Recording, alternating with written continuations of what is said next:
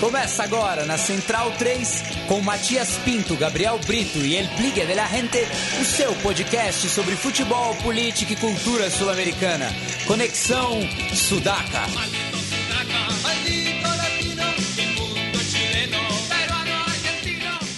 Estamos estabelecendo contato com Montevidéu, capital do Uruguai, aonde vamos charlar um, um pouco com o compa Christian Quinteiros, ele que, assim como o Juan Riet, é, faz parte do coletivo Arqueiro Peligro.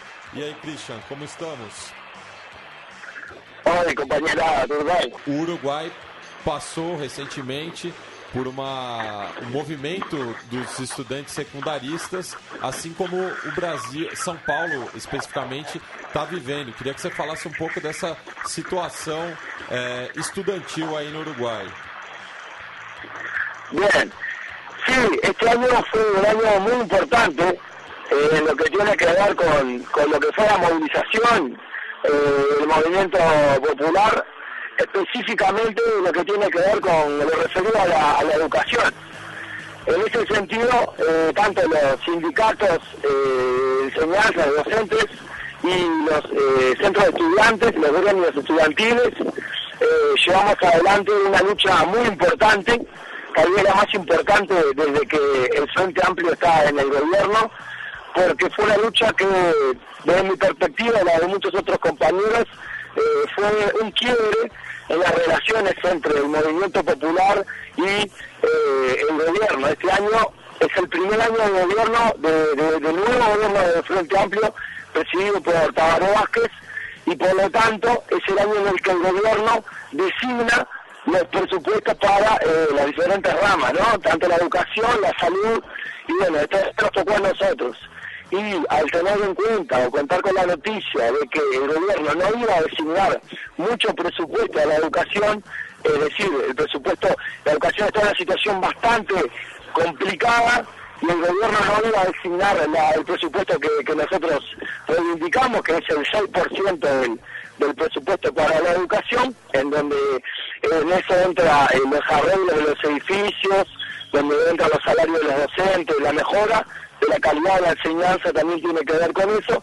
Y bueno, el gobierno no, una vez más no quiso escuchar los reclamos populares. ¿Se comprende hasta ahí? Sim, sim. Só para ajudar o nosso ouvinte, até porque o sinal não está perfeito. Aí vocês, Perfeito. vocês querem É. reivindicar até 6, 7% do PIB para a educação pública. Aqui no Brasil, Tá aqui no Brasil tem um debate parecido que reivindica 10%. Mas parece que, parece que o Brasil está mais avançado, mas não, porque o Brasil não consegue na, na atualidade atingir 5% sequer, né? Então são, no, no fim das contas, é, discussões parecidas de governos que são vistos co- como de esquerda, mas que também são bem parecidos, é ou não é? Sí, tam- eh, completamente de acuerdo. Eh, si uno analiza un poco, conoce, se interesa por saber en qué andan más o menos las luchas de los compañeros de los diferentes países de América Latina, en lo que tiene que ver con educación y, y, y estudiantiles, estamos más o menos todos en las mismas situaciones, todos peleando para obtener más recursos porque como decías tú, eh, hay gobiernos progresistas en los cuales supuestamente se designa más cantidad de, de dinero para, para, para estas cosas, pero bueno, la realidad evidencia que eh, es insuficiente, es muy insuficiente eh, los montos que se designan y por lo tanto eh, no nos queda otra que salir a la calle, ¿no? A, a pelear. Y ese año, en ese sentido, fue muy particular y desde mi perspectiva muy bueno porque logramos después de muchísimos años, tener un conflicto que duró eh, prácticamente un mes y medio, en el cual hubo varios momentos diferentes, pero se evidenció, por un lado, el aumento de la conciencia eh, política de la mayoría de la, población, o por lo menos de, lo que es el movimiento popular, la crítica al gobierno que no representa, no está defendiendo nuestros intereses, y también se evidenció eh, la falta de voluntad política del gobierno, ¿no? Y queda plasmado una vez más para quienes son eh, que verdaderamente se gobiernan. Entonces nosotros, o por lo menos en el mes de agosto, yo pertenezco al sindicato de docentes, pero también pertenezco a un centro de estudiantes, porque estoy terminando mi carrera, pero ya doy clase, por lo tanto estoy afiliado al sindicato, pero también participo en mi centro de estudiantes. Y en el mes de agosto eh, nosotros planificamos el sindicato de docentes con asambleas multitudinarias, estamos hablando de 600, 700 personas, que en Uruguay un par de 3 millones, que mucha gente, eh, eh, asambleas en las cuales decidimos ir a la huelga porque los, eh, los, los mensajes que se estaban dando desde el gobierno no eran para nada positivos, ¿no? Con esta medida lo que hicimos de la ley, como le, como le dicen ustedes, como le hablan a ustedes, eh, lo que hicimos fue impulsar al resto de los sindicatos de la educación, a los maestros y también a los estudiantes a acompañar esta medida, a reforzar la medida de huelga, que fue por suerte eh, muy respaldada por eh, la mayoría de los, de los sindicatos de la educación.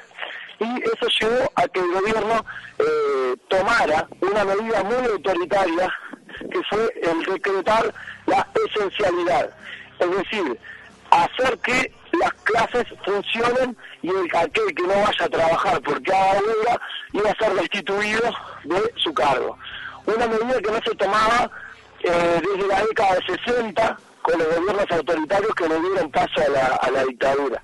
Eso verdaderamente enfureció a mucha gente, se hizo, el gobierno tomó una muy mala decisión porque esa medida autoritaria lo que hizo fue que al día siguiente de, que se declarara la esencialidad ocuparan alrededor de 70 instituciones, 70 eh, escuelas secundarias y bueno, movilizó a muchísima gente en una movilización histórica que llevó más o menos unas 200.000 personas a la, a la calle oponiéndose al gobierno y a la medida de la esencialidad. Hasta ahí podríamos mencionar como dos momentos del conflicto. El primero, eh, lo que fue la huelga, el segundo, lo que, lo que sucedió a partir de que el gobierno declara la esencialidad. ¿Bien? ¿Comprenden? Sí. Sí, sí.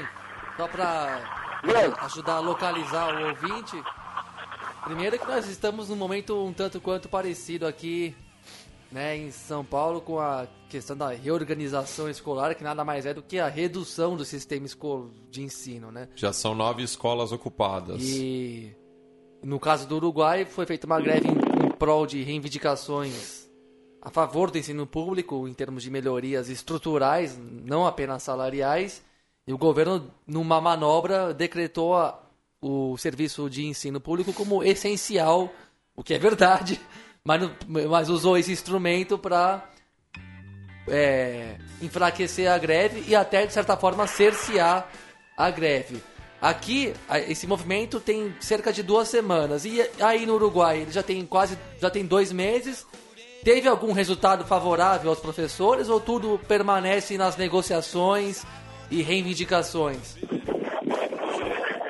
Não, bem, eh, lo, lo que sucedió fue lo seguinte. a partir de que el fue a fines de agosto, eh, propone o decreta en realidad la esencialidad, lo que termina pasando es que todos los trabajadores de la educación, los estudiantes, nos opusimos a la medida e inclusive aumentó el número de grevistas. Entonces al gobierno no le quedó más opción que eh, de alguna manera rechazar o dar para atrás ese decreto que había tomado. Eso fue una victoria bastante importante para nosotros porque logramos declinar un decreto muy autoritario del gobierno y crecimos en lo que tiene que ver con la organización y masividad del conflicto. La cuestión fue que ya los plazos para negociar el aumento de salario y el aumento de presupuesto se estaban yendo, eh, quedaban muy pocos días.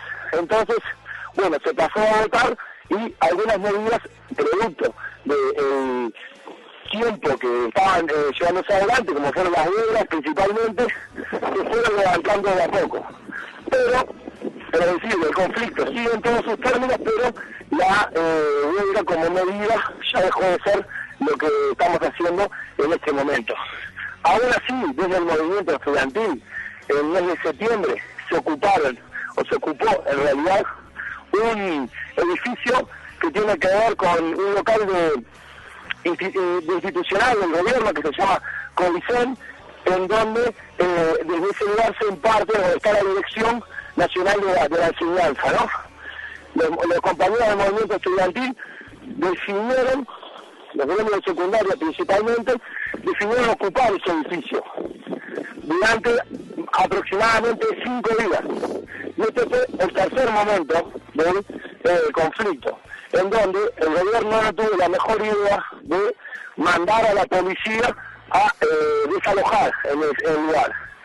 Ese desalojo obviamente fue violento, fue un desalojo en donde cayeron por lo menos 11 o 12 compañeros eh, en, la cárcel ese día, donde fueron eh, sometidos a muy malos tratos debido a la violencia terrible, y a partir de ese día la policía empezó a eh, llamar, a declarar a otros compañeros de manera bastante ilegales, es decir, los agarraban en la calle sin ninguna orden de, para y los detenían, a veces los encapuchaban y bueno, algunas diferentes medidas para amedrentarlos a los compañeros. Y a partir de ahí empezaron a procesar sin prisión, pero procesar eh, a diferentes compañeros en una cantidad exacta de ocho compañeros fueron procesados a partir de los incidentes de la eh, ocupación. Esto creemos que es una medida completamente para amedrentar a eh, todo aquel que quiera levantarse en contra de lo que hace el gobierno. De alguna manera se busca como criminalizar la protesta, ¿no? Con medidas y leyes que van en contra de aquellos que hacen movilizaciones, algo muy parecido a lo que viene pasando en los diferentes países de América Latina. Tengo entendido que en Brasil, a partir del Mundial, también se votaron leyes que lo que hacían era criminalizar cualquier tipo de protesta, ¿no? Y endurecer las penas que se le daban a, a los luchadores sociales. Bueno, acá, en Uruguay por lo menos, eh, lamentablemente sufrimos ese tipo de, de, de cuestiones. Eso creo que fue la tercera etapa del conflicto, ¿va bien?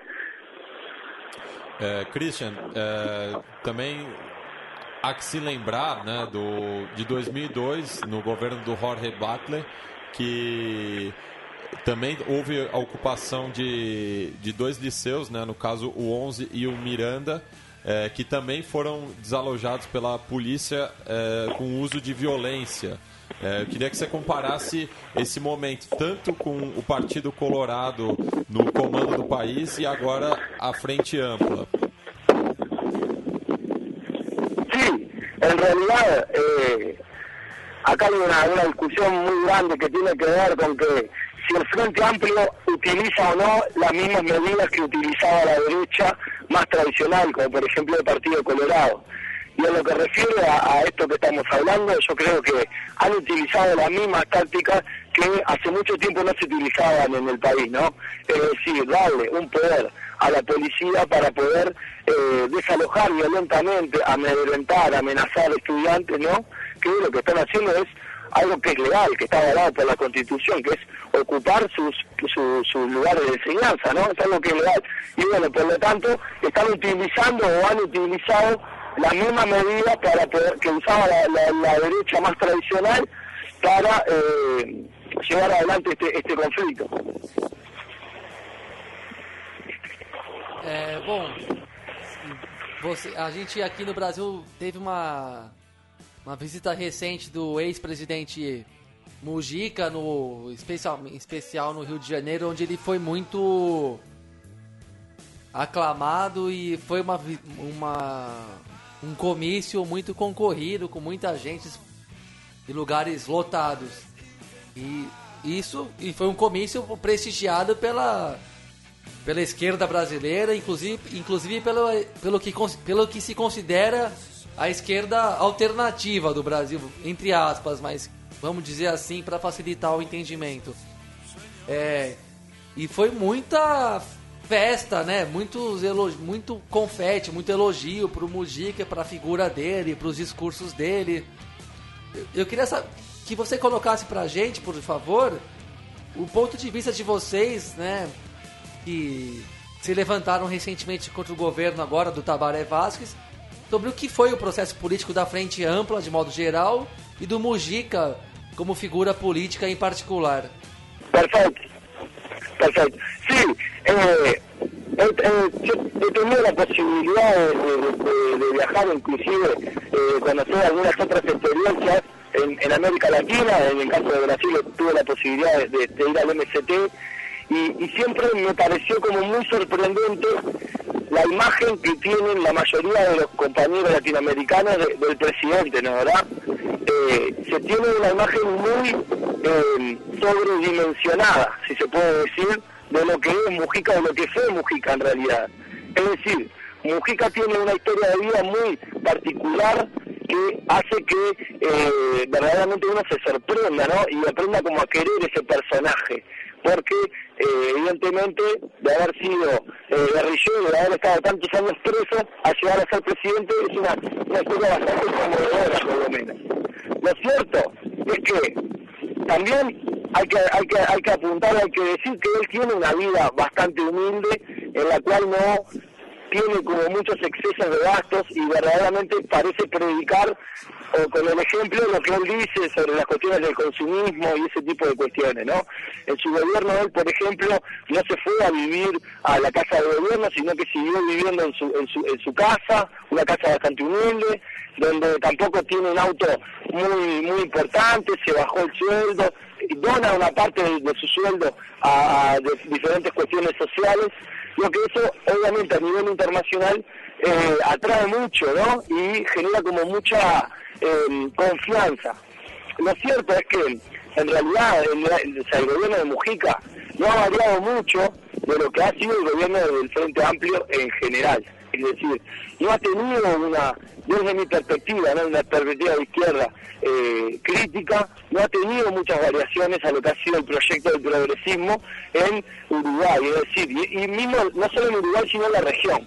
Intentar en momentos de bonanza económica hacer una distribución un poco mejor a la que hacían los partidos tradicionales, pero jamás profundizar hacia la izquierda eh, cuestiones que tengan que ver con su gobierno, ¿no? Desde el punto de vista político, desde el punto de vista económico, eh, no con, con, Mujica por lo no sucedió que el frente que el, Uruguay perdón haya profundizado, mejorado la distribución de la riqueza, no se hayan tomado medidas económicas que favorezcan a los que menos tienen. Es decir, se ha incrementado eh, la posesión, por ejemplo, se ha incrementado la posesión de la tierra en manos de extranjeras, es decir, el capital internacional ha logrado penetrar de una manera mucho más fuerte que de repente con los gobiernos tradicionales y obviamente también se ha buscado atraer inversiones a, bajo costo, es decir, estas empresas multinacionales vienen y casi que no pagan impuestos y se llevan eh, la, mayor cantidad de riqueza posible. Desde el punto de vista salarial tampoco se ha mejorado mucho, más allá de que se ha recuperado el salario. Hoy Uruguay, mientras estaba Mujica también, era uno de los países más caros de Latinoamérica y en donde la mayoría de la población gana un sueldo que no le permite vivir eh, de una forma eh, digna. Entonces es como, yo creo que Mujica tiene como dos caras, ¿no? Una cara que tiene que ver más con el discurso, que hace un discurso como anticonsumo, un, un discurso que también roza lo ecologista, ¿no? Que tiene una prédica muy, muy, muy buena y creo que eso fue lo que lo ayudó a ganar también en Uruguay, pero creo que en la práctica no, no cumplió con las expectativas que una gran parte de la población tenía. Es decir, no logró profundizar absolutamente ninguna de las cuestiones que prometió en campaña y creo que ha sido más una cuestión de personaje a nivel internacional que lo que realmente terminó siendo como, como presidente. É, Christian, fazendo a transição do campo político para o campo futebolístico, afinal o arqueiro peligro, como vocês se definem, é muito mais que futebol e menos também. É, eu queria que você, eu queria que você, eu queria que você falasse sobre a, a extradição do Eugênio Figueiredo ao Uruguai, ele que o, o cartola máximo da, do, do Uruguai, que também estava envolvido no FIFA Gate. Realmente acá lo vemos como eh, algo muy gracioso y, terrible, ¿no? Tiene como esa doble condición. Es gracioso, pero también no deja de ser terrible. Lo que ha pasado con, con, Figueroa, un personaje que en Uruguay era presidente de un club que ya no existe más, o sea, que se, que se fundió, que no pudo cumplir con, con pagar por mes, o sea, la, las cuotas para, para poder permanecer en, en primera división y fue y fue extinguido, ¿no? O sea, y ese, ese, ese personaje hoy eh, tuvo en realidad fue, fue eh, o logró tener cargos muy importantes a nivel de, de, del fútbol, no solo uruguayo, sino internacional, lo cual a, a todos nosotros nos parecía como muy eh, gracioso, ¿no? Y bueno, todos sabíamos más o menos o sospechábamos que eh, los negocios corruptos de la FIFA, o sea, existen y van a seguir existiendo, aunque procesen a, a quienes tengan que procesar, pero bueno, la verdad que nos Figueroa a nosotros, yo que sé, por lo menos nos alegra que esté que esté en prisión, veremos ahora si, si viene a Uruguay, parece que le puede llegar a dar eh, para que cumpla la pena en su casa, eso sería bastante indigno, sería vergonzante, pero bueno, eh, ustedes saben bien que con plata eh, lamentablemente se arreglan muchísimas cosas y en este caso me parece que no va a ser la, la, diferencia con Figueiredo. Cristian, é, falando agora um pouco de futebol mesmo, né? A gente teve no domingo passado o Super Clássico aí, Uruguai, dia de festa no centenário. Super Clássico importante, se o Nacional ganhasse, ele assumiria a ponta do, do campeonato, mas o Penharol buscou empate, um a um, o Penharol se manteve líder e a gente teve ali uma homenagem para o Recoba, né? Já que é, a gente viu a camisa 20 lá do, do Nacional ser mostrado em forma de mosaico pela torcida nacional. Mas eu queria que você falasse especificamente sobre dois jogadores do Penharol, né? Um é o brasileiro, né? O lateral Diogo, que já está há algum tempo aí no Penharol, saiu do São Paulo aqui em litígio. Como é que foi a adaptação dele? Como é que está sendo é, a passagem do Diogo pelo Penharol? E o outro que é um jogador que a gente viu surgir principalmente ano passado, mas nessa Libertadores, que é o Albarracin, que surgiu no Montevideo Wanderers, teve poucos minutos ainda no, no, último domingo, mas que é um jogador que promete muito, né? Bien, sí, voy por parte. Primero, yo tengo que aclarar que esta parte no la puedo contestar eh, objetivamente, porque eh, yo soy hincha de Nacional.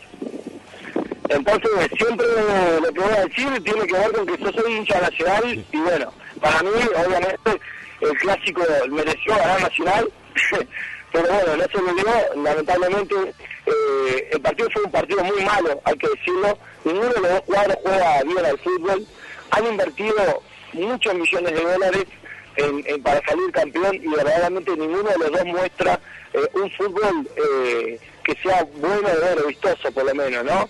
Eh, creo que, ya está un poco más, tal vez sea Peñarol, ¿no? que trajo también a, a Forlán, y, pero no, no logra eh, convencer desde el punto de vista futbolístico. Eh, el partido fue aburridísimo, muy aburrido, pero bueno, eh, salió un empate, creo que realmente favorece a Peñarol y seguramente sea el que se termine quedando con el, con el campeonato. O sea, quedan algunas fechas y verdaderamente los dos cuadros son eh, bastante irregulares, por lo que todo puede pasar.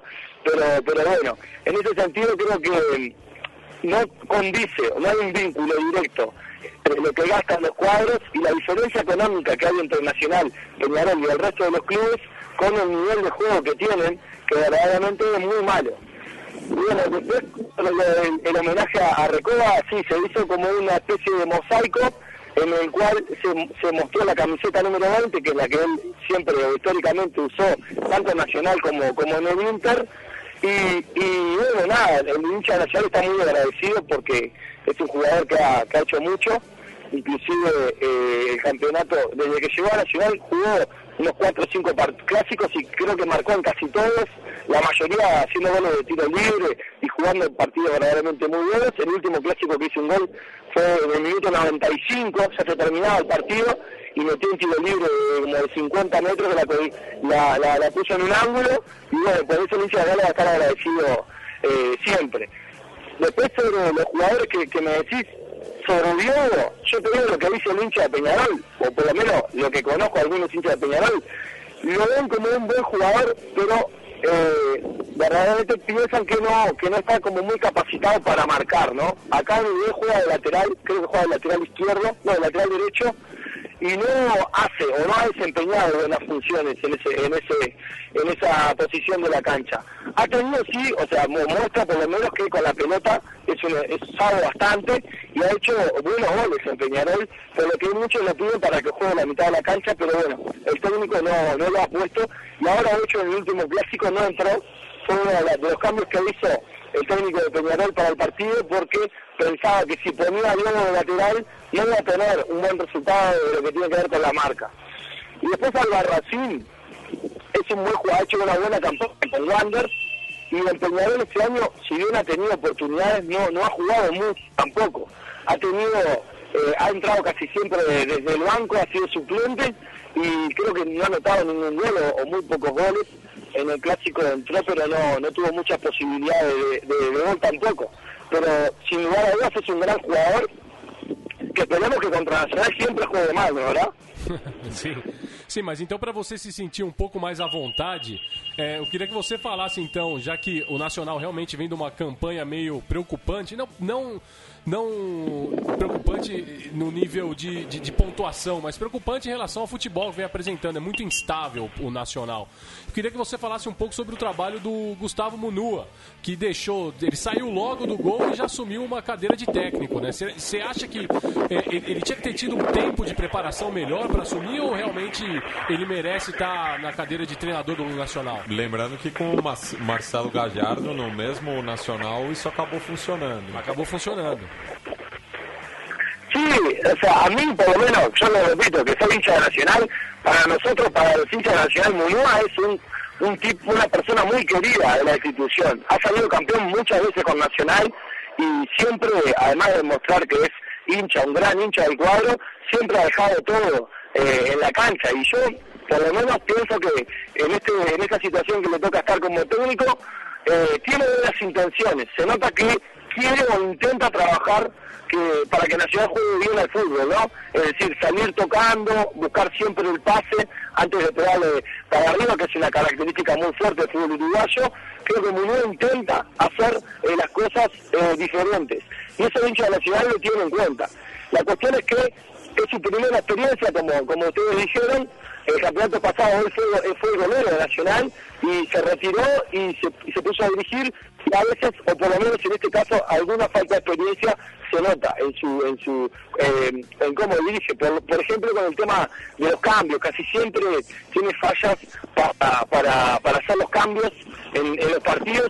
Por ejemplo creo que a Peñarol en este clásico eh, le salió a jugar de una manera equivocada porque en vez de seguir con su propuesta futbolística, renunció a su propuesta y puso en la mitad de la cancha cuatro volantes de marca, lo que obviamente hizo que Nacional tuviera la carta, pero que no supiera qué hacer con ella cuando la tenía. Entonces creo que le falta todavía eh, la experiencia como para poder ser un buen técnico. Igual yo creo que la mayoría de los hinchas de Nacional quieren que se quede y obviamente todos queremos que eh, Nacional que le vaya bien nueva porque él es un ídolo del club. Así que tiene todavía eh, la banca, por decirlo de alguna manera, eh, que não han contado outros, outros, outros técnicos, não? É, Christian, eu queria que você comentasse também talvez o, o, que foi o lance mais polêmico da tarde no Centenário, que foi o patadão que o Forlan acabou dando, que você como torcedor do Nacional imagino que esperava no mínimo a roja directa. Sí, no, la verdad que eso fue, terrible porque sinceramente el único argumento por el cual no le sacaron roja es porque era Forlán. Si hubiese sido otro jugador, eh, Forlán era, hubiese sido expulsado, pero como era Forlán, obviamente el juez no, no, no tuvo el coraje, por decirlo de una manera eh, no ordinaria, eh, de, sacarlo para afuera, porque fue una plancha, o sea, una plancha casi a la pierna, casi a los testículos, a, la mitad de la cancha, donde no tocaba pelota en ningún momento. Y bueno, el juez dice que en realidad se nota que no tuvo intención, ¿no? Lo que nosotros vimos todo en la cancha mismo, se vio que fue una patada violenta, en la cual mereció ser expulsado, ¿no? Pero, pero bueno, yo creo que un jugador de no sé si ustedes lo vayan a Uruguay, que juega la selección, que juega a mitad la cancha nacional, y le dijo eh, al juez, si esa patada la tiraba yo, seguro que me echaba, no lo echás porque, porque es Forlán. Así que bueno, igual esos jugadores cuentan como con un privilegio eh, extra por tener el nombre que tienen y por venir a, jugar al fútbol uruguayo.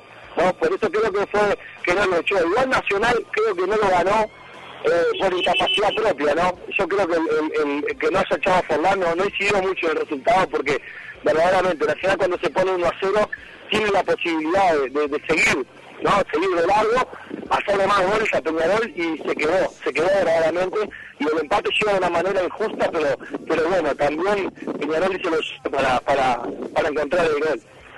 E falando no Forlan, né, cabe lembrar que a última derrota do Equador em seus domínios foi uma grande atuação do Forlan pelas eliminatórias para o Mundial de 2010.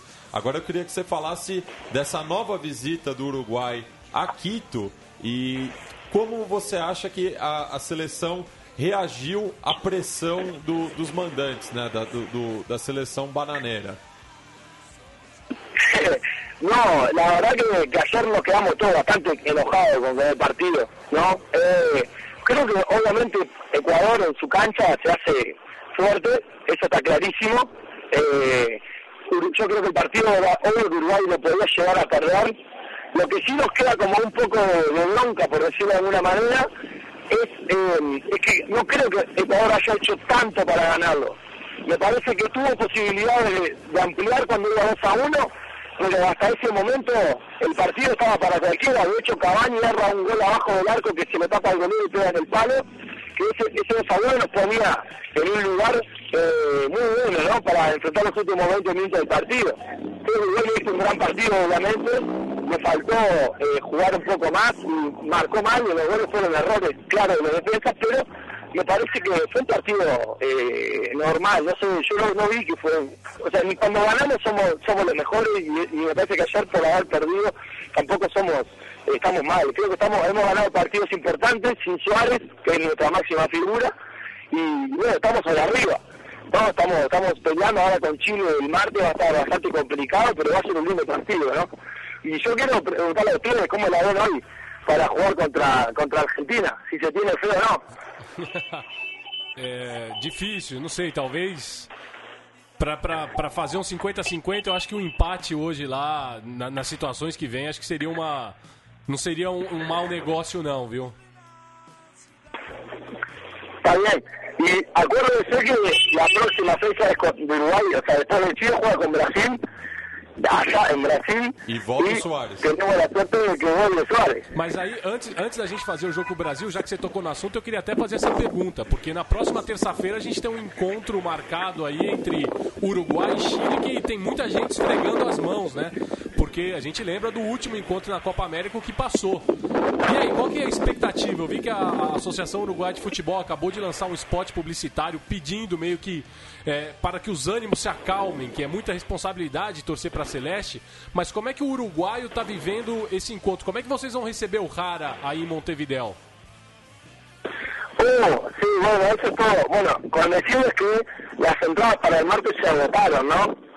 Yo creo que que se hayan agotado tiene que ver bastante con que Jara juegue, juegue el partido y vuelva Cavani también a, a jugar en el centenario. Creo que desde un tiempo a esta parte se ha formado, se ha generado con Chile como una, no sé si una especie de clásico, yo no creo que sea un clásico porque creo que Chile no, no está a la altura desde el punto de vista de las copas de, de Uruguay, pero sí que desde un tiempo a esta parte ha mejorado mucho su forma de juego y cada partido en Uruguay es importante, ¿no? Los chilenos tienen esa fama como de, de ya pensarse que se van a salir campeones o que, o que van a ganar antes de jugar. Y eso al uruguayo le molesta mucho, ¿no? El Uruguay, el uruguayo no prefiere, sea, siempre va a pelear contra, contra ese tipo de cuestiones y me parece que por eso con Chile se genera como una especie de rivalidad superior, porque los chilenos contra nosotros siempre piensan que tienen los tres puntos asegurados, ¿no? Y bueno, eso a nosotros nos enoja bastante. Y lo de Jara obviamente tiene que ver con lo que pasó en la Copa América, que yo creo que ese partido, el juez influyó bastante en el resultado, pero me parece que Chile o sea, termina siendo justo campeón de la Copa América. O sea, hizo una buena copa, de local siempre un poco te favorecen, y creo que bueno, en ese sentido nos, nos ganaron bien. Pienso que Uruguay no jugó un gran partido tampoco ese día. Si bien había tenido algunas posibilidades, eh, tampoco este Uruguay estaba eh, atacándolo mucho a Chile, estaba más bien esperando, y bueno, era un partido que hacía el gol se lo quedaba, y bueno, eh, Chile en ese sentido no, me, me sacó ventaja. O Christian, é, só para finalizar, é, parece que os ingressos de, da- das três principais tribunas do Centenário já estão esgotados para a partida contra o Chile. É, e pode ser uma das últimas vezes que a gente verá o Centenário lotado, já que tanto o, o, o Nacional está é, ampliando o Parque Central, quanto o Penharol também está construindo o seu próprio estádio em Canelones. Eu queria que você falasse é, do futuro do, do, do Estádio Centenário, o, o- que você imagina que vai acontecer com esse patrimônio do futebol mundial. Disculpa, no, no entendí mucho, te vas a repetir porque se corta un poco y no, no, no, no logré entender. É, eu- eu- me preocupa o futuro do, do Estádio Centenário, que nessa próxima terça pode ter uma das últimas partidas com eh, o, o estádio cheio, já que o, o Nacional está ampliando o Parque Central, enquanto que o Penharol está construindo seu próprio estádio. Ah, bien. Sí, en realidad eh, yo no que el estadio deje de funcionar. O sea, me parece que se va a jugar menos, pero pero igual algunos partidos van a jugar. Yo no sé si ustedes saben, pero Uruguay es uno de los pocos países en el mundo que Nacional y Peñarol no visitan, o sea que los cuadros más grandes que tiene la liga no visitan las canchas de los otros cuadros. Es una situación bastante injusta, porque obviamente eh, los cuadros no pueden hacer de local en sus, en sus propios estadios. ¿No? Entonces casi siempre el centenario se utiliza eh, para hacer, en el caso de Peñarol que no tenía acá estadio, lo utilizaba para hacer local, pero también muchas veces para hacer visitante, porque los cuadros que no tenían la cancha habilitada, por decirlo de alguna manera, los llevaban a jugar ahí. Y lo mismo pasa con, con, con Nacional. Es decir, cuando no juegan en el Parque Central, como la mayoría de los cuadros juegan en el Estadio Centenario porque no pueden hacer de locatario en, eh, en su cancha. Entonces fíjense lo injusto que es esta, que es esta medida y ni aún así los cuadros grandes logran sacar como mucha ventaja a los cuadros denominados chicos, ¿no? Porque ni siquiera con más plata y con mejores y con facilidades para jugar logran hacer un, fútbol eh, mucho más vistoso. Así que tranquilo que el estadio se va a seguir eh, usando tranquilamente. Bem, é, agra- agradecemos aqui a presença do Christian Quinteiros, membro do, do Arqueiro Peligro e também militante do Centro de Estudiantes do, do Uruguai. É, e o nosso amigo Juan Riet, que já participou aqui em loco com, conosco, já tinha avisado que você, Christian, não entendia nada de futebol, já que é íntia do Nacional.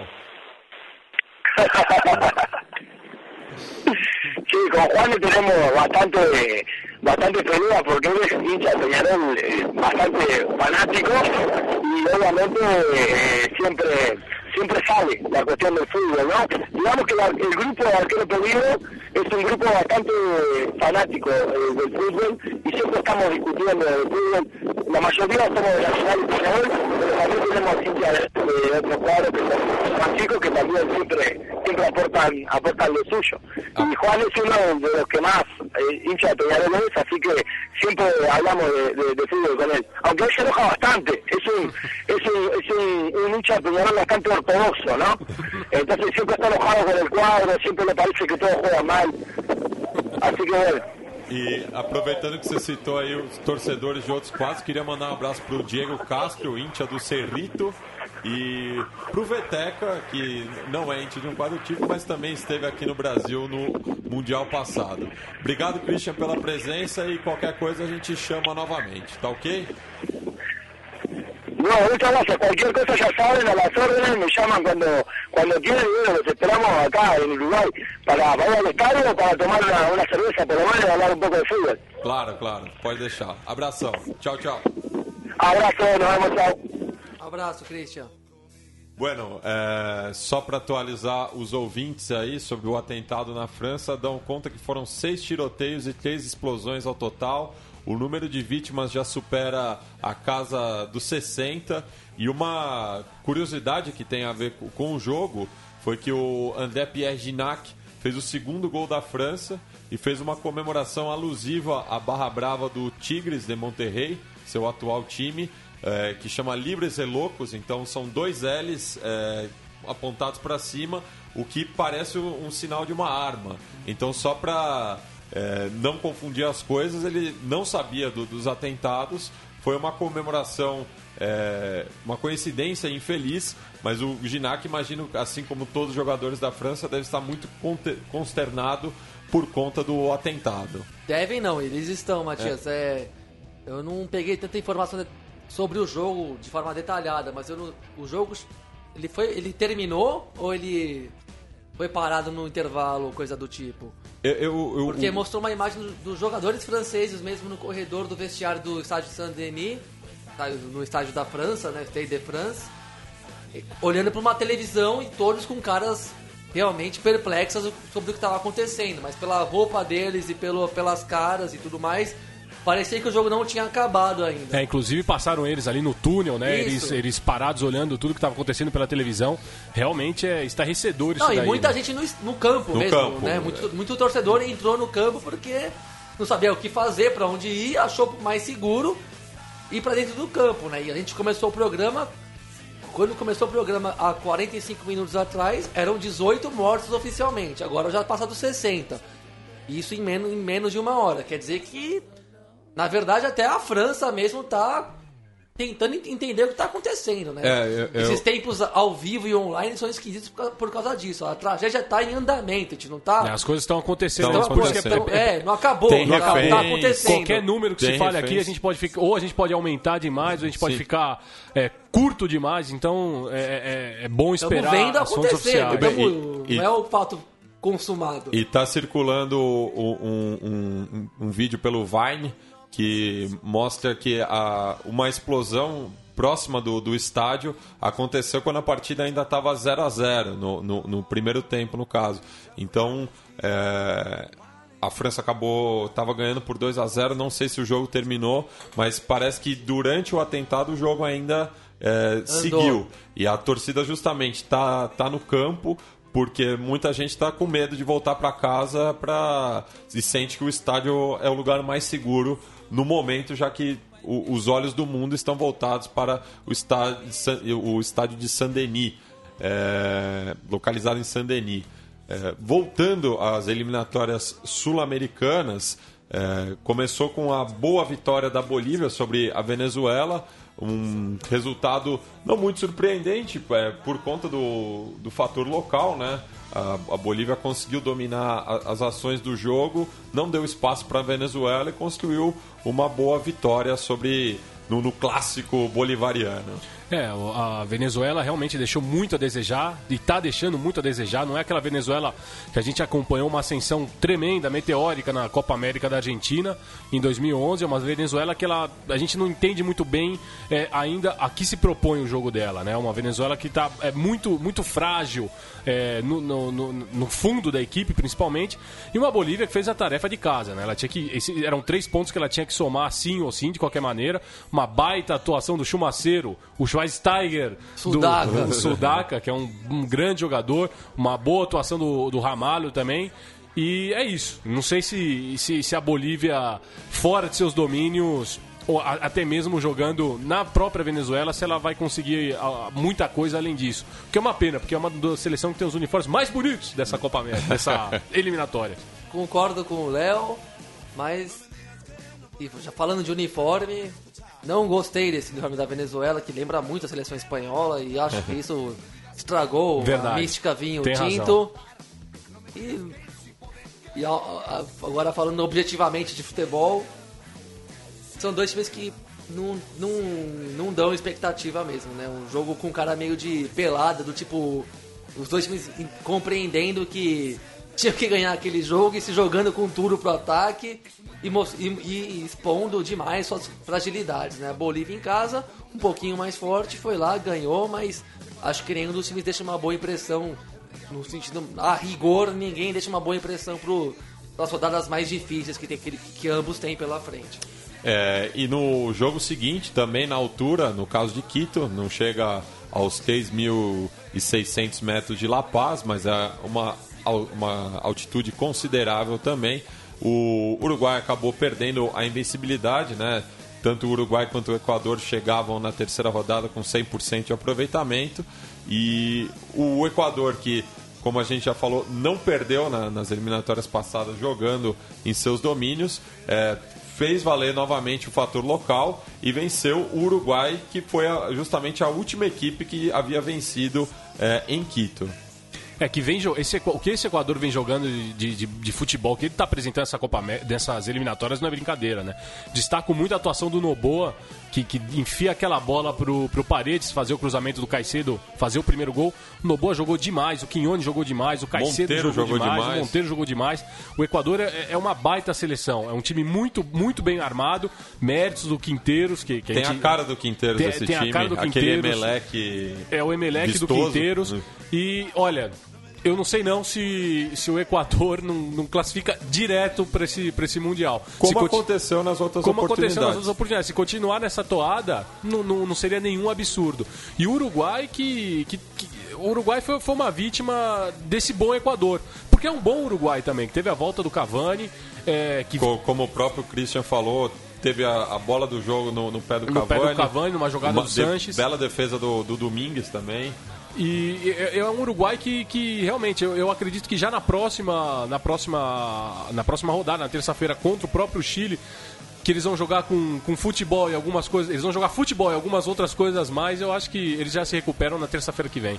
É, e é, lembrando pra... que, que o Uruguai teve os desfalques né, do José Maria Jiménez. É, por contusão, ele e o Cebola Rodrigues não estavam em condições físicas e o Matias Corujo também que jogou uh, as duas primeiras rodadas já tinha recebido os dois cartões amarelos. Mas... E o Soares, é claro. E o Soares, obviamente, e o Oscar Tabares, que também não pôde estar no banco mais uma vez. Honestamente, só esqueceu, a gente só esqueceu de perguntar pro Christian por que Diego Roland? Porque tá de brincadeira, né, meu? Pelo amor de Mas Deus. ele foi bem contra a Colômbia. Mas leva o Zalaeta, então, você vai levar ele. o Chevanton. E o, e o Coates que voltou a, a, ter uma boa atuação pela, pela Celeste, né? É bom zagueiro. Muita gente estava em dúvida, né? Porque o Uruguai já tem uma, uma, uma, uma, zaga titular consolidada, né? Com, com os dois atletas do, do Atlético de Madrid, o Godin e o, e o Josema Jiménez. Mas o Coates, que há, há tempos é, devia uma, uma boa atuação pela Celeste, voltou ao, ao, seu nível, né? Quando foi campeão justamente na Copa América de 2011 e na minha opinião, foi o melhor jogador de linha do Uruguai. Porque o, o que o Muslera pegou também foi brincadeira. Sim, eu não pude ver o jogo, infelizmente, porque estava com bastante expectativa. O Muslera fez boas defesas que eu vi nos lances, mas tomou um gol que gera discussão, né? Eu não considero essa falha toda, porque na imagem às vezes a coisa é mais fácil de fazer do que na realidade e porque na altitude tem outras circunstâncias que a gente mesmo não consegue medir perfeitamente. Mas de toda forma, eu queria mais falar do Equador mesmo, fazer um breve comentário. E que talvez a gente vê pouco o Equador jogando e acha que é uma coisa meio uma, um, um espasmo de, bom, de boa fase, de bom futebol, quando tá dando sinais de que não é acidental esse grande momento do time, porque é o, é só ver os, os, os atletas que o Léo citou aqui. É muito caro em fase boa ao mesmo tempo, né? É muito caro. É, quando você tem cinco, seis caras que não são craques, mas estão em fase boa, então uma espécie de auge ali da carreira, do físico, aí pode ser é muito decisivo. Três vitórias, queira ou não, em três jogos na América do Sul é, é expressivo porque é, é, difícil ganhar jogo aqui. E é um feito palco, inédito é, da seleção É muita pancadaria, eu tenho reparado isso assim, eu acho que o futebol sul-americano ele é o que mais mantém o jogo da pancada mesmo. O da pancada que eu falo é no bom sentido. Do jogo pancada vigor, limpa. É, do vigor ali no, no talo mesmo. Tem visto muito jogo que é muito renhido, assim, muito disputado, e mesmo quando você acha que o time é realmente melhor que o outro. Mas e Equador e Uruguai. Equador e Uruguai foi apitado pelo Ricardo Marques, árbitro brasileiro, que seguiu a cartilha da Comembol, deixou o jogo não, rolar. O juiz brasileiro, quando vai apitar fora do país, tá, é tranquilo, é critério, não tem polêmica. É outro critério. É, e é tranquilo, não, não, eles não estão no meio das polêmicas. Eles vão bem. No máximo, aqueles que repetem o que fazem no Brasil são criticados fora. Quando marca a faltinha, faz Trava um o jogo. Trava o jogo, aí são criticados. Mas quando deixa, quando deixa o jogo correr, você vê que ninguém fala nada, nada do juiz brasileiro. Agora, o, o que aconteceu com o Quadrado, né? Ele virou equatoriano, porque agora tem um jogador no Paredes igual a ele, jogando muito nos primeiros jogos. Jogou muito contra a Argentina também em Buenos Aires. E o Quadrado colombiano apagou. Acabou o encanto, parece, né? Agora tá suspenso, não pode nem ajudar a seleção colombiana que tá passando apuros aí, apesar de não tá colhendo só derrotas, mas tá num momento esquisito aí, né? Bem, e nesse momento chove em São Paulo. Chove é, bastante. Forte. Como diriam na Argentina, caem soretes de punta. E ontem então caiu um soretaço de punta no, no Monumental de Nunes, porque eu, eu não, me, não me lembrava de, de a, a última partida que foi adiada nas eliminatórias sul-americanas por conta das condições climáticas. Na outra rodada mesmo teve Equador e Bolívia no mesmo Atahualpa. É, o Olímpico Ata- Atahualpa Choveu choveu tudo. o, Choveu, choveu absurdamente, sendo que no Equador, é pela posição em relação ao mundo, a, É. mundo, a chuva é até um pouco mais violenta, se bem que a chuva no Monte, pra, em Núñez, pra quem conhece ali, é pesada porque venta muito, o rio é logo ao lado atrás do estádio, então o vento Ondas, né? a gente a tinha situação, ondas é. nas poças de água. Mas quando, quando seria, teoricamente, né, lá pelo a metade do, do primeiro tempo, o campo tinha ficado razoável. E, no- e nesse jogo Equador e Bolívia, o campo tava horrível e teve o primeiro tempo. e, e no Então- segundo tempo já melhorou um pouco Sim, né? ficou bem melhor. E eu queria ter, eu, eu sou a favor de adiar o jogo quando fica muito pesado o campo, até porque ninguém fala muito isso aqui, mas não é só o jogo jogado. Pra você chegar no estádio é horroroso. Exa- é esse, essa é a questão. Esse foi um dos principais Esse foi um dos motivos. principais motivos que a- a- as arquibancadas estavam completamente vazias. É, tinham cinco, seis, se- seis torcedores ali que eles, eles acho que eles saíram dali e se suicidaram, porque falaram, cara, a gente pegou toda essa chuva, a gente tá molhado até a última geração e os caras cancelaram o jogo. Então eu acho que A isso, maior isso renda da história do futebol- do futebol argentino, é né? a maior 24 milhões de pesos. Tá, tá, já venderam completamente tudo, acho que tinham 700 ingressos que era do setor des- destinado à torcida que era brasileira. pro Que- brasileiro. Que no Agora, câmbio tava cerca de 500 reais, É, só pra exato. imaginar o Exato. valor da- das ah, entradas. chegou lá essa gourmetização do futebol, mas pelo menos em ocasiões oportunas. Agora eu queria saber de vocês aí, né? E me, Matias me e lembrou, Léo. as condições climáticas, só, só pra terminar, me lembrou aquele Argentina e Peru, do gol do Palermo. Foi justamente Sim. na, na mesma rodada do Pras Equador e Uruguai, 2010. do, do Equador e Uruguai que eu, eu citei aqui, os- os- os- as duas seleções brigando palma a palma ali para depois jogar no centenário, mas a- as condições climáticas me lembraram aquele jogo lá do peixinho do Maradona Do, também. pa- do gol do Palermo que, que levou a Argentina para disputar a repescagem, depois foi pro Uruguai e que foi 1x0 lá em- no Centenário com o gol do Bolatti. Sim, Esse- gol do Bolatti no centenário, o, o- a Argentina acabou com a vaga direta e o Uruguai foi E o, Maradona, e o Maradona na coletiva deu o clássico que elas sigam Que, chupando. que elas sigam chupando, com perdão as senhoras que estão nos escutando. Mas é, a sua pergunta, Gabriel, para a mesa? Ah, maior renda da história do clássico. Primeiro que eu. Não é futebol urgente aqui, né? Mas primeiro que eu já fiquei irritado com o negócio de que agora a mídia parece que oficialmente chama o jogo de Super Clássico das Américas. O que tem um, um conteúdo artificial altíssimo, né? Ninguém nunca chamou assim, agora tem que chamar, senão não é o Brasil e a Argentina. Segundo que quando eu fui ver a, quando eu li as escalações dos times, que devem ser exatamente as mesmas para hoje, não mudou por causa do adiamento, o pior clássico das Américas de todos os tempos, entre Brasil e Argentina.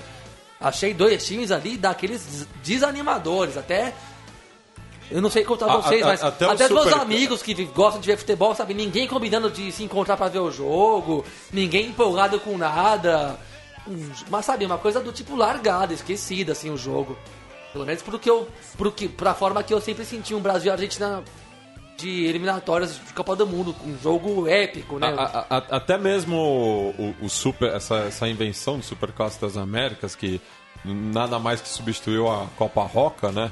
É, me lembrou também, é, nesse aspecto, aquele jogo que foi cancelado em Resistência, capital falta do de Chaco, por falta de luz, e que pegou muito mal para o Jorge Capitanich, o governador da província, e hoje um dos homens fortes também do, do governo Kirchner, mas é, até naquela situação era um jogo mais interessante do que o que se apresenta hoje. Lembrando que o, o Superclássico das Américas é jogado apenas com jogadores locais, né? Que, que, atuam nas ligas de Brasil e Argentina. E é um ida e volta, né? Um é. duelo que dá. É. Quer dizer, era, né? Porque o último foi na China. Mas. É, não, essas coisas são Mas quando você cria uma Copa Rock, um ida e volta, que você já sabe que é uma coisa que é meio reduzida, não é um torneio grandioso. É um, é um duelo ali, papum e acabou. Até dá um ânimo. Agora, um jogo desse, de, de eliminatórias, qualquer um entende que é uma é uma responsa do cacete. Brasil e a Argentina valendo vaga em Copa do Mundo é um jogaço. E tá muito brochado o clima pois do é, jogo. É, eu, eu acho que isso que você falou é, tem, tem muito, tem, tem muito de verdade. Eu acho que o problema é, da gente não ter grandes jogadores na Argentina foram, foram os problemas de lesões, porque senão a gente acha que teria um baita de um time do lado de lá. E o problema do lado de cá aí eu acho que é um pouco mais sério, porque é um problema de falta de jogadores de, de qualidade. A gente até. Ou, ou, falta de um técnico que, que coloque o Lucas Lima mesmo para jogar aqui, né? Porque tá jogando uma bola danada aqui e ele prefere, sei lá, dá pra, ele dá a preferência para um talvez para um Oscar. Parece que não vai ser o que não vai ser o caso dessa, dessa noite, né? Mas ele ou, ou a gente tem um Ricardo Oliveira que está metendo gol num campeonato tá difícil que é o Campeonato Brasileiro e às vezes ele prefere insistir com o Hulk que está fazendo gol no Campeonato russo. russo. Então é, eu acho que essa é um pouquinho de sensibilidade que está faltando também ali para o nosso técnico, né? E só para concluir, né? O confronto Tilômbia é, um abraço para o nosso amigo Aron é, Machado, que gosta muito da, da, da mistura da cúmbia colombiana com a chilena. É, um jogo que eu, eu acabei pegando só a, a parte final, estava tá, em trânsito depois do jogo do, do Uruguai e do, do Equador e Uruguai, mas o pouco que eu vi do jogo me deu vontade de ver os 90 minutos novamente. Tamanha intensidade das duas seleções em busca do gol. Um, um, um confronto muito interessante do ponto de vista técnico. Certo que alguns jogadores é, ficaram devendo, né? Mesmo o Rames Rodrigues que fez o, o gol da Colômbia, o quadrado que o, que o Gabi já citou. É, os jogadores... O quadrado não jogou, né? É, não, não, jogou, mas o, o os jogadores é, de, de, de, Chile e Colômbia, os, os, os grandes craques, não tiveram uma atuação boa, mas o jogo foi muito bom. Não, ninguém brilhou individualmente. Eu assisti o jogo inteiro, assim, até, até fiquei consolado quando cancelou o Brasil e a Argentina. E, bom, tem esse jogo aqui, vai ser legal. Mas o Chile mereceu muito mais a vitória. A Colômbia decepcionou. Tudo bem que na pontuação, no pragmatismo, você olha para a tabela e fala: não, tá bom e tá fora de casa contra o Chile. Mas o Colômbia jogou um péssimo futebol, muito duro, bateu demais, bateu muito assim.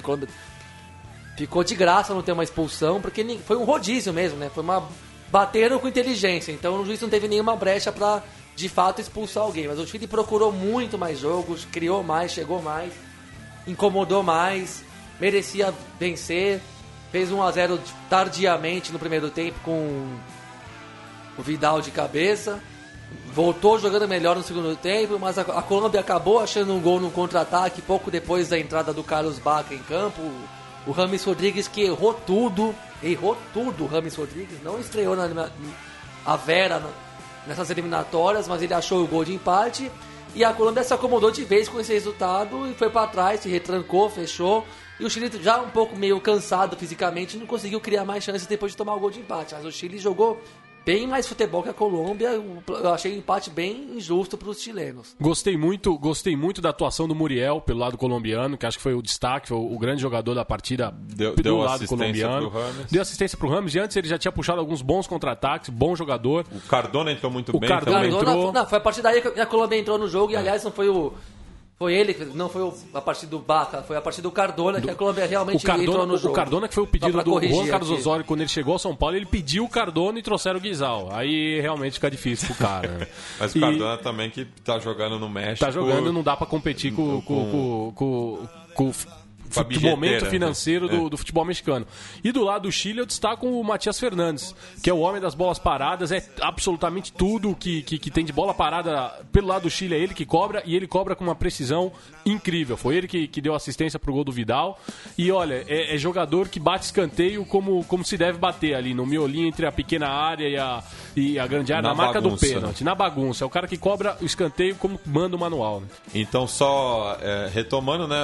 Argentina e Brasil Brasil daqui a pouco, a, a cerca de uma hora, no Estádio Monumental de Nunes, confirmado. Se, se não chover, que está chovendo aqui em São Paulo no momento.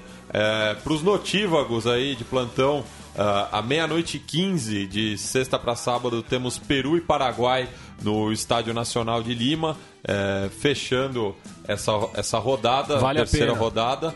Que, e já na terça-feira, rodada cheia, é, a partir das, seis e meia, já com um jogaço entre Colômbia e Argentina.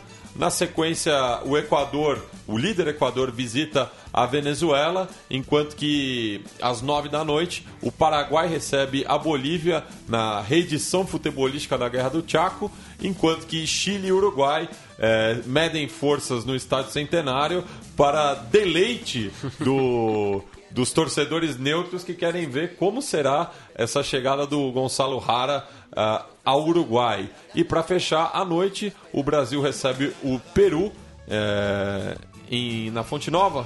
Fonte Na Nova. Fonte Nova. na na Bahia. nova Fonte Nova. é, Arena Cerveja É, a Ruim. nova Fonte Nova. É, a nova Arena Fonte- Diarreia, porque a Itaipava, desculpa aí. E- Três seguidas vai coincidência, tá dando diarreia mesmo. E o campeonato uruguaio que a gente tratou no programa de hoje também não para nessa data FIFA. É, hoje também às nove e meia, é, fazendo ali um pouco a prévia de, do Super Clássico das Américas, o defensor não está nem se importando, vai receber o El Tanque Sisley é, no Parque Rodó. É Tanque Sisley que só tem um competidor. É o Chaco Forever. o Chaco Forever, de, de nome questão mais de nome a fuder. mais a fuder, só esses dois. É, no sábado, o Rentistas recebe o Vigia Teresa. Ah, no mesmo momento que o Nacional visita o Danúbio no Jardines del Hipódromo, uma das poucas exceções, é, como o Christian falou, né, do- do- dos clubes ticos que conseguem mandar seus jogos contra os grandes é, em sua casa. É, o Sudamérica recebe a visita do Juventude de Las Pedras, fechando a rodada de sábado. No Manhaneiro de domingo, como diz o, o relator da Tenfield, o, River, o, o Fênix recebe a visita do Cerro, ali no Parque Capurro, é, enquanto que no final da tarde temos River Plate e Liverpool, é, os- o clássico do- dos, das Não filiais. é a final do Mundial de Clubes, é, uma- é só um jogo do Campeonato Uruguaio. Enquanto que o, o Racing recebe a visita do Plaça Colônia. O Uruguai é um lugar mágico mesmo. E o fechando a noite, o Wanderers visita o Penharol no estádio Centenário. O Penharol que é líder com 26 pontos, duas unidades à frente do Nacional e lá atrás temos o empate entre o Defensor e o Fênix eh, na terceira posição e o Wanderers e o Cerro na quinta posição, todos eh, 20 e 19 pontos respectivamente. Eh, o programa está acabando e já que o assunto eh, da semana aqui no, no estado de São Paulo eh, resgatando também a- essa luta estudantil que dá gosto de ver a molecada dando classe de política para nós, a aula de política para o governador, Cidadania, principalmente né? cidadania. É Política, então, é o mínimo da vida mesmo, né? ci- citando as escolas confirmadas que estão ocupadas pelos seus estudantes, porque estudante não invade a escola, ele ocupa Assim lugar. como, como alguém falou brilhantemente nessas internets da vida, assim como os estudantes não ocupam, não invadem escola, assim como os peixes não invadiram o oceano. Não tem como você falar isso. Estudantes invadem escola. Eu, pô, eu me sentia invadido pela escola quando eu era moleque, desculpa aí. Então manda- mandar o, o salve aí para as seguintes escolas estaduais: Ana Rosa, Pio Teles Peixoto, Castro Alves, professora Heloísa Assunção, Valdomiro Silveira, Salvador Allende Olha e que Fernão Dias. Na mesma, na mesma frase fica complicado, né? o- os dois nomes. E Mas também a escola estadual Diadema. Se você mora perto de alguma dessas escolas, dê o seu apoio. é, mostre para os estudantes que a sociedade está do lado deles e o Gabi tem uma última, Ah, um último destacando recado. aqui né, as escolas. Eu não sei o nome da escola de Piracicaba, mas a primeira volta atrás do governo foi em Piracicaba, a escola de lá que estava designada a fechar, não fecha. Mantém as E- atividades. Então, a- essa, essa sexta-feira registrou uma vitória prática também. E, e aproveito que você citou Piracicaba, mandar um abraço para o nosso amigo Daniel Mitman, que no momento está em Buenos Aires, mas foi professor da, da rede estadual em Piracicaba. E deve ter alguma coisa a ver com isso. Imagino que sim.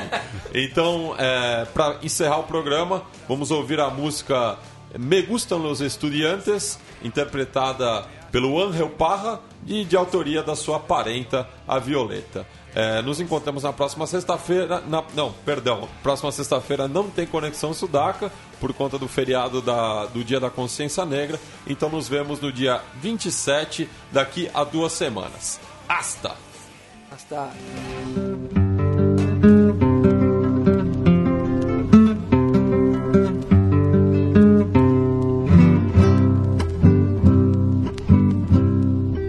Vivan los estudiantes, jardín de las alegrías. Son aves que no se asustan de animal ni policía. Y no le asustan las balas ni el ladrar de la jauría. Caramba y zamba la cosa que viva la astronomía. Que vivan los estudiantes que rugen como los vientos. Cuando les meten al oído sotanazo regimiento pajarillos libertarios igual que los elementos. Caramba y zamba la cosa que vivan los experimentos. Me gustan los estudiantes porque son la levadura del pan que saldrá del horno con toda su sabrosura. Para la boca del pobre que come con amargura. Caramba y zamba la cosa, viva la literatura. Gustan los estudiantes porque levantan el pecho cuando le dicen harina sabiéndose que es afrecho y no hacen el sordo mudo cuando se presente el hecho. Caramba y zamba la cosa, el código del derecho.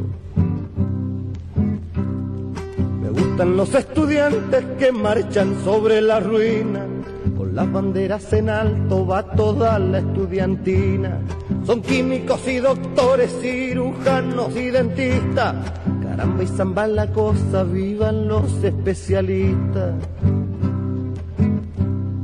Me gustan los estudiantes que van al laboratorio, descubren lo que se esconde adentro del confesorio. Ya tiene el hombre un carrito que llevó hasta el purgatorio.